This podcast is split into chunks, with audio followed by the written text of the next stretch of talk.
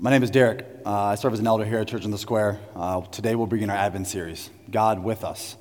Advent, which means arrival, is a time of year that we as a church world of Christians wait on the arrival of Jesus Christ, the Savior of the world to be born. For some, this typical December Sunday where we hear familiar Bible verses that may feel like the same thing each year. Wait. Wait for Jesus to be born. Throw some real time context, some local flair, or some random elder preachers' experiences on it, and you get another Advent sermon series. But this year is a whole year past last year. Don't let the season and tradition steal the opportunity to refine your spirit this Advent season. For some, we aren't quite sure about Advent, aren't quite sure how to navigate our time, our energy.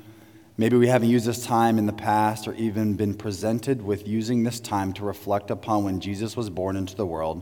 And so we fill the days, hours and minutes with Yule logs, weird calendars, winter flavored mochas, Mariah Carey, tree decorating, and endless parties where you get to wear that one piece of green velvet you own. But this year, take time to reflect on what the coming of your Savior means dig into the study guide, and frame the season about a Savior. See, Advent is really the one time of year where the Christian world and the secular world collide. We all know this collision happens right after Thanksgiving because that's when you're allowed to put up a Douglas fir, listen to a legendary Christmas, sip some eggnog. Starbucks changes their cups, and every mass email you've ever unsubscribed from is somehow now in your inbox, telling you to buy something you don't need or give money away to some organization you're not really sure where they came from. This collision is quick and it happens as naturally as the first post Thanksgiving Chicago freeze. Maybe this collision brings you joy. Maybe it makes you angry. Maybe it's both. It just depends on which eggnog you're drinking. All jokes aside, today's a big day for followers of Jesus. Advent has started and we get to do something we often we get to do something we do so often as followers. Wait. We wait for him to come. To be born on christmas to come again. We prepare our hearts for whom the prophet isaiah described as the wonderful counselor the mighty god the everlasting father and prince of peace. Advent is the arrival of king jesus as an infant. See, the Christmas collision and smattering of lights, gifts, and giving were born out of the long waiting and then arrival of a promised Messiah. So, hang up your lights to resemble the light of the world that come to save us. Give a gift in the remembrance of, of the gift of Him that we were given from our Father in heaven. Sing out and worship to the joy of the world that comes December 25th. Offer your material things to those who need, just like our Savior who needed while He was on earth. Do you see? Lights, gift giving, singing and offering what you have been given aren't the powers of the secular world overshadowing the truth of the season. The collision isn't a bad thing. But what's true is only one side has real power. Jesus Christ, Emmanuel, God with us, arrives in 22 days. Let's take time to seek our hearts about what his arrival to the earth means for our souls this Advent. My wife and I, Ashley, we have three little kids. We've been a part of this body for almost seven years. I'm truly grateful for the ways we as individuals, as couples, have, and as a couple, has, in seeking parenthood, has, and now parents, and as friends and as members, have been shaped and shepherded within this community.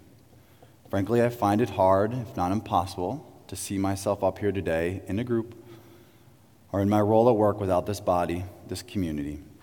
It becomes difficult to find words to describe how grateful I am. Thank you for showing up, for receiving my family, and for speaking into my life. See, today we're going to talk about family. That's right. And it only seemed fitting to reflect on my family, my church family, my immediate family, my greater family, my heavenly family. The word family comes from a great deal of baggage for me on one side and a great deal of comfort and wholeness on the other side. It's a word that is used so intimately yet so broadly. Family. I'll say it again. Family. You might have just felt a rush of hotness down your spine because just the words puts you into the fight. You might have just sat deeper in your chair and your clothing felt like it gave you a big hug because the word delivers comfort and joy. Family. You might use this word for those whom you share blood with. You might use this word for those whom you don't share blood with. But the word exemplifies exactly the role they play in your life. Our families hold stories, our families hold weight. Our families hold truths, yet they don't define us. They don't get the final say, they can't complete us. Well, Matthew, who was one of the 12 disciples of Jesus and penned one of the four biographies, or as they're referred to, gospel accounts of Jesus, wants to make blatantly clear in the start of his gospel, in this genealogy, is that your family isn't the whole story. Jesus' family wasn't the whole story either. He was. He is. He is to come. So today, as we enter into the first Sunday of Advent, we'll structure our time like this the truth of Jesus' family, the nature of Jesus' family, and the beauty of Jesus' family. In today's world, we have few ways to be known, or be read up and down, or be valued or given legitimacy. A resume is one of those ways. We sit down, we think of all we have done in our vocations, and make sure it's clear how good we were. We open up a Word document on one side of the screen, a Google Thesaurus on the other side of the screen. We pick the best words that encapsulate attributes and abilities so that some middle manager or algorithm will sort out what, the, what is worthy or unworthy of receiving of an actual human interaction or interview at the position you applied for. As a middle manager, this drives me nuts. Why would a piece of paper that was self curated and self created be used as the reason an actual person should or should not get spoken to. Yet it's often the way, yet it's the way of the world, is it not? This resume says something about you, but barely scratches the surface of whom you actually are. What you offer, your abilities, your strengths, your weaknesses. We actually need to meet to get to know each other and be in proximity to any person to actually know whom they are. A resume is a poor way to make a judgment on any of us. During ancient times, and especially in the first century Jewish homes, the same thing was true, but it wasn't self curated. It was your genealogy or your family of origin, the order of your birth, and whom you were birthed to. Who was your father? Who was your grandfather? The family and the family name you were born into defined you. It offered legitimacy, it offered rights, it offered inheritance, and a person's heritage. You were born into a name and a class that defined somewhat of the path forward. This is where monarchies are still found, where societal class systems were built on. You're born into a family of fill in the blank, and this is what their father was, what their mother was, their brother or sister was or was not. What's different here is that you can't use a thesaurus to rewrite the Uncle Bobs of the world or add some extra special Auntie Julies to the family tree. You can't just move away and start over or take a new job that redefines you or find a significant other that rewrites your surname's history. Your family of origin holds truth and weights that also make you you. Like it or not, your family of origin runs deep within your personality and being. Trust me, I've fought it. So when we read the names in Matthew 1, verses 1 through 17, like Abraham, Judah, Boaz, Obed, Jesse, David, Asaph, Josiah, all the easy ones. We should know that this prophetic family tree wasn't by mistake. Jesus was born into some baggage. Jesus' act of grace to be born into a messy family models his kingdom and the creation he is bound to save. From Abraham to David to Mary, we should take a moment to dive into the players here and see what's going on. See, at first blush, it's a prophetic, powerful, and righteous bunch, the genealogy of Jesus. Abraham, Jacob, David, Solomon, Amos, and Joseph are all included in the first chapter of Matthew. Just flip through the Bible a few times, maybe think of friends' names you have. You'll find these names. But each one of these guys have stories, truths, and make up whom they are. None of them could save their people. Think about that. Abraham didn't save God's people. King David didn't save God's people and neither of them could save themselves. Like you and I and all of God's people, salvation must come through a person, Jesus. Let's look even deeper. Tamar, Rahab, Bathsheba, Ruth, Mary. Sounds just like Jesus' relatives, right? These mothers of Jesus have much to tell us of who Jesus is and why he came to this world. Jesus entered the world through this genealogy, and each member of the tree points to himself and no member is God in the flesh, not Abraham, not Jacob, not David. Jesus arrived in a room to the Virgin Mary. He arrived as we all did into this world through a mother's womb, a womb that carried him and birthed him and needed to care for him as an infant. The mothers of Jesus have a lot to teach us about whom the kingdom of God was coming for.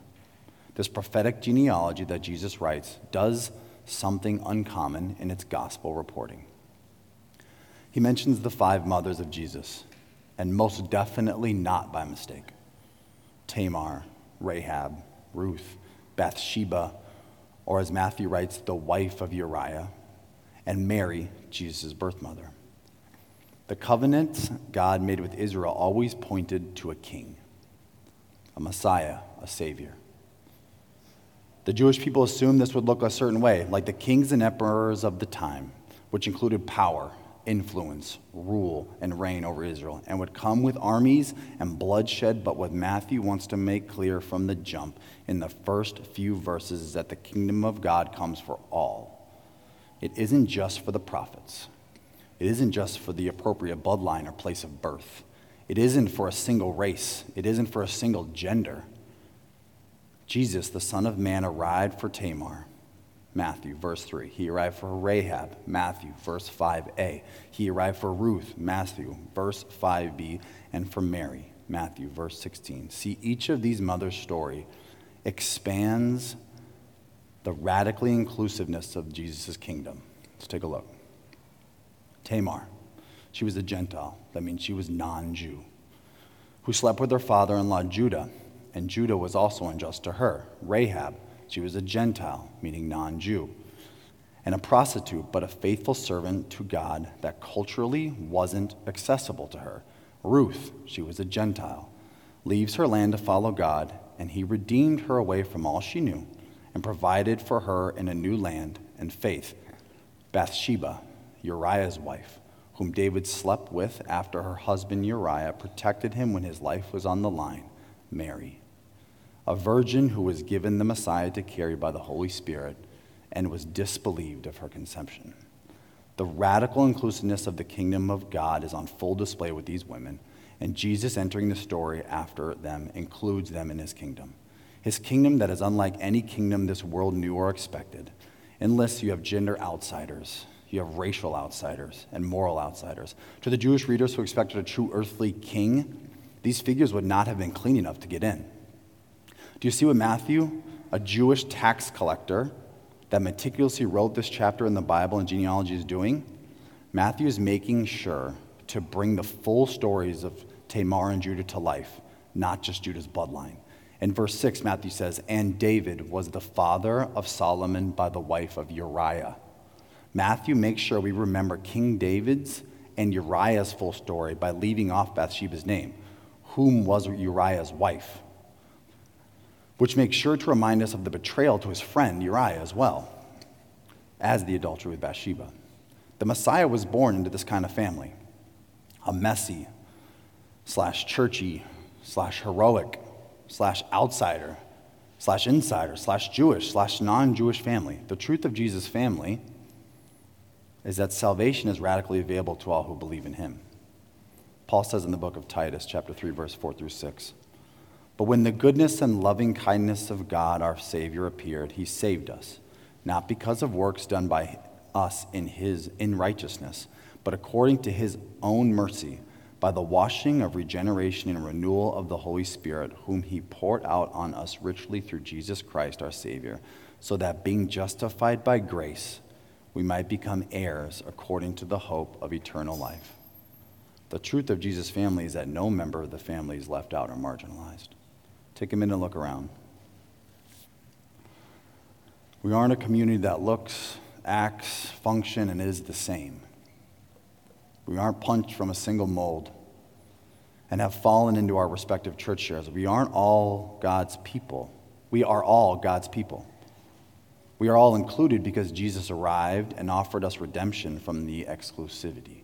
We weren't pushed into the cold or required to get a DNA check in order to, do, to worship. He welcomed us in our trespasses and sins. In our separation and mess, He said, Come to my family and be healed from the world. During Advent, we wait for the arrival. You see it yet? Wait for the kingdom to arrive. The kingdom was born into a messy family. maybe like yours, definitely like mine, but this kingdom doesn't require a fancy resume or clean bloodline. Frankly, this kingdom is for the opposite. It's for those who say, I'm not king of my life. I'm not the king of my family, and I cannot save my family. It's for those who have needs and need healing. It's for those who have broken bonds, broken covenants, and broken relationships and confess they cannot fix it themselves. Jesus' messy family offers peace and hope during a time of year that can be painful and difficult to navigate with families, familial roles, and relationships. It offers the truth to your family that the good news is about what is done and not what has to be done. Rest in knowing your family on earth is not where your salvation and eternal wholeness will come. The ultimate rest can be found right now during this season, and I implore us all to take time to consider resting in Jesus. The nature of Jesus' family. I didn't grow up in church. I say that every time I preach. Or with an understanding of who Jesus was and what his kingdom offered. As I begin to follow Jesus, I continue to be confronted with my humanness and the fact that I am not God. That may sound hilariously arrogant, but there was a time where I believed I was my own God. I mean, I truly lived and believed that I could, would, and should be able to do anything, and it was all myself, and any walls that were in my way were simply the next thing to run through and get what was mine. This line of thinking and character is something I battle daily. But the more Jesus is revealed to me, I can see that this is a lie. Being your own God actually delivers less than it returns. It returns void at some point because, like kings of the past, saving yourself is a futile task to take on. But why, I ask? Why can't I just be a good little God of my own life? Because I don't hold any power. My soul, as a follower of Christ, is longing for something different. Once you become a new creation and lay down your will, the soul will battle for souls. And in the battle for souls and his kingdom arriving, there just isn't a need for any more kings because the mighty God and Prince of Peace rules and reigns. The whisper of God of Matthew's genealogy is in this understanding. The foundation Matthew is laying in the first verses is even, the, is even that through this prophetic family tree that all the makings of greatness it fell short and it needed something more powerful to arrive in order that it may be redeemed and made whole. The foundation of the genealogy was always Jesus himself. Let's take a look. He was in the beginning when Jesus was with the Word, John 1 1 through 3. In the beginning, the Word was the in the beginning was the Word, and the Word was with God, and the Word was God. He was in, he was in the beginning with God, and all things were made through him, and without him was not anything made that was made. Jesus was with Abraham when God promised Sarah would conceive a son, and that son would be Abraham's offspring. Genesis 17, God said, No, but Sarah, your wife, will bear you a son, and you shall call his name Isaac. I will establish my covenant with him as an everlasting covenant for his offspring after him. He was with David during his time as a shepherd, as a king, and an author of 73 Psalms. Psalm 23 The Lord is my shepherd, I shall not want. He makes me lie down in green pastures. He leads me beside still waters. He restores my soul. He leads me in paths of righteousness for his name's sake. Even though I walk through the valley of the shadow of death, I will fear no evil. For you are with me. Your rod and your staff, they comfort me. You prepare a table before me in the presence of my enemies. You anoint my head with oil. My cup overflows. Surely goodness and mercy shall follow me all the days of my life, and I shall dwell in the house of the Lord forever. He was with the Virgin Mary as the Spirit conceived a child. Luke 1 27 through 28. And the, virgin's Mary, and the virgin's name was Mary. And he, the angel Gabriel, came to her and said, Greetings, O favored one, the Lord is with you. Jesus was always with his family. Each member we learned about needed each member we've learned about needed him, regardless of where they showed up on the timeline. They needed a Savior, a promise to be fulfilled. The nature of Jesus' family reflects, reflects and exposes the truth of a creation's inability to save itself. And not just from tough times or difficult relationships, but from death. You see, the nature of his family isn't about restoring and making right in this moment, right now. It's about the eternity and the ages to come, where a new city comes down and dwells on earth. And we have no sickness or plight or sin or shame, but we have complete unity with God Himself in a new body made whole. Being adopted into Jesus' family gives you power, unlike earthly powers that are built all around money, fame, fortune, and influence and status. The power is in Himself. The power is Himself and Spirit. The Holy Spirit, the Spirit of the living God, the wonderful counselor, dwells in the hearts and minds of His family here today. Now, if we aren't careful, we can arrive at Advent and use this season as the only time His truth and power shine through. The Advent collision, Dr. Tim Keller calls it, is happening all around us. I'll say it again. The Advent collision that's happening all around us is everyone is accepting a little more religion than normal. We might say here the real reason for the season, so we finally give. We finally talk about faith to the family member we always keep at 30,000 feet. Or we throw our righteous Christian blazer on and we scoff at the consumerism of it all. And speak boldly against how people pile on debt to make Christmas feel special, or arrogantly roll our eyes at the homes decked from roof to sidewalk and lights. Now isn't the time to arrogantly hold on to this power and wield it like little kings. Like each day as a follower of Christ, it's a season to remember why you have the power in the first place. It's a season to humbly lay down the makings of the year and with thanksgiving and supplication, reflect on the work Jesus accomplished through you and in you to be here today. It's the time to rest in the truth and beauty that you hold, and your family didn't have to be extra good or super awesome or uniquely important this year to receive the arrival of Jesus. He will arrive no matter what. It's not on you to make Christ arrive, it's not on you to save. He arrived in real time so that the world could see God more clearly, so that each tribe, nation, and tongue could experience the fullness of life and wholeness of self that is offered in a heavenly family. The gap in a secular world is trying to close at this time of year because the whispers and the power of a true king coming are real and the hands and feet are operating in a dark world as lights that resemble who's to come Jesus Christ. What we've seen throughout the first 17 verses of Matthew is not just a group of names placed in an order that reveals a, family, a familial tree. We can see the inclusive nature of Jesus' family. Do you see this? The family tree wasn't about glory or best in class, it was about people. It was about human souls Abraham, Tamar, Solomon, Rahab, David, Bathsheba, Joseph, and Mary. Let us be a community to live this radically inclusive example. When strangers walk in and welcome them as part of the family, when we see sin show up in our brothers and sisters' life, press in, remind them of the truths of Jesus himself.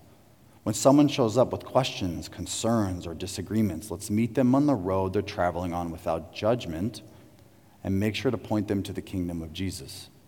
Let's not assume we know or have it all figured out. Let's go together to see how Jesus says to live and act. Let's not be afraid to be wrong, to say the wrong thing, to mess up, or to fail.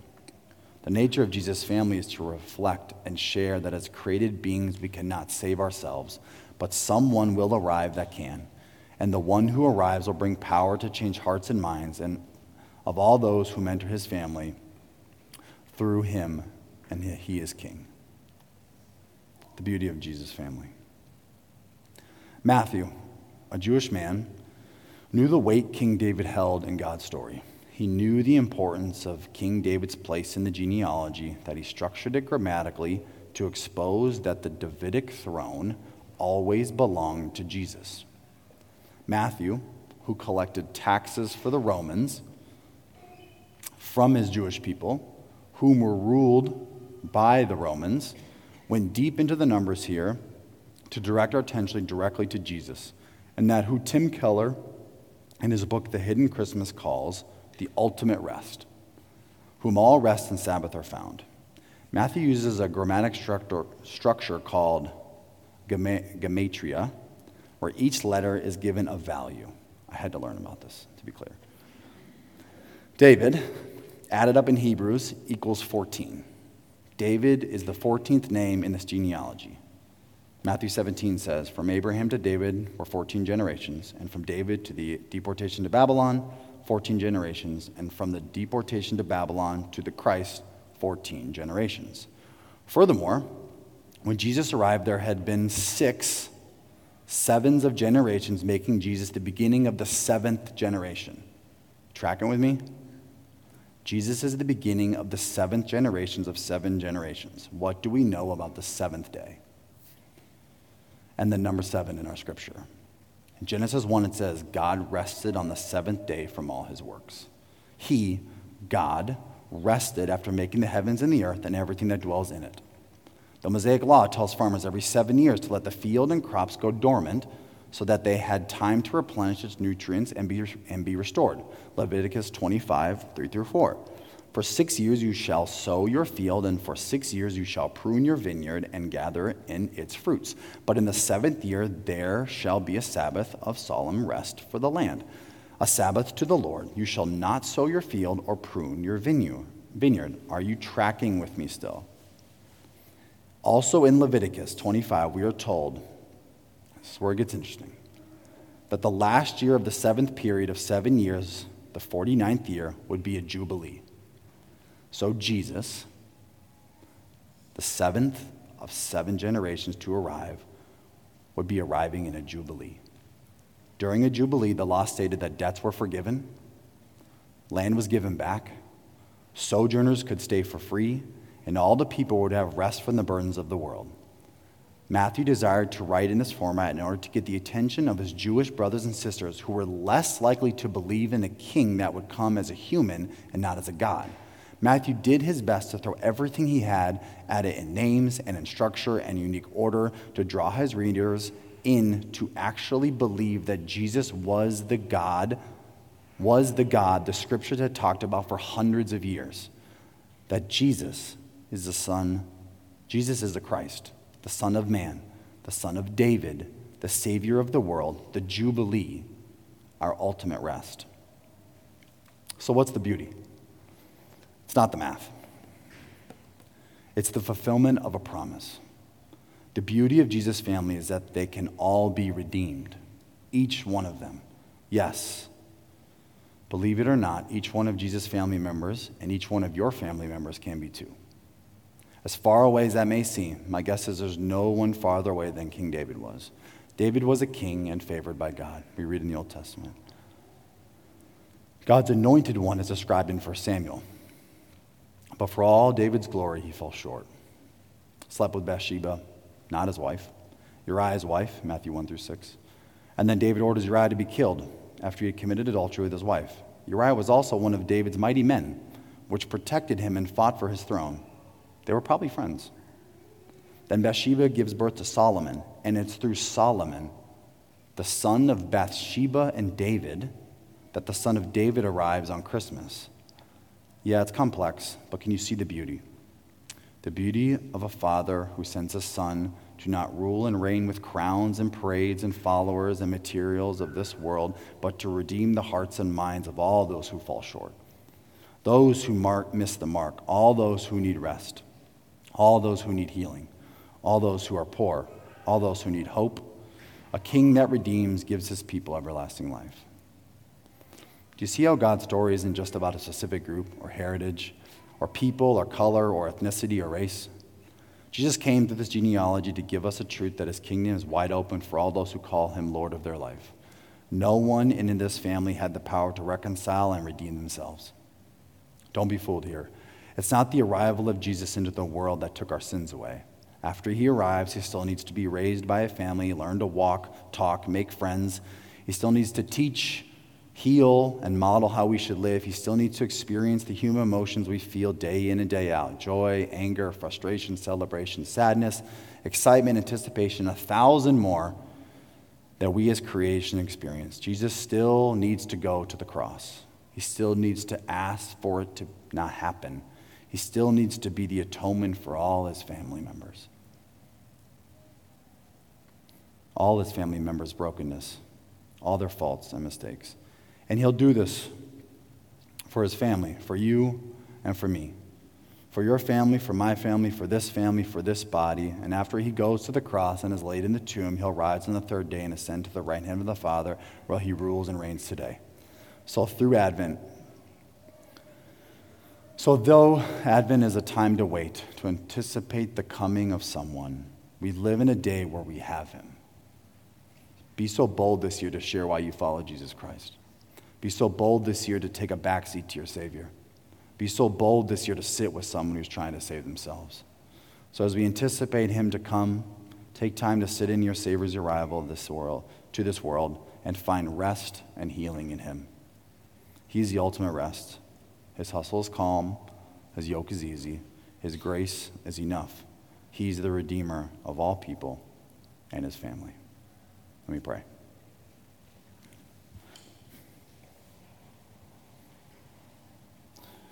Heavenly Father, it's no mistake that you've woven a story that we can look at and see parts of our story, our family story, those around us story, and say, in some capacity, God, that I can reconcile, I can see that. It's no surprise, God, that you've woven this together for us to use and learn from God. Thank you for sending your son. God, give us time this season to rest and find peace and comfort in you. God, let us to lay down the hustle of the Spirit and sit with you, Lord, and find you in the moments and the calm and reflection. In Jesus' precious name I pray. Amen.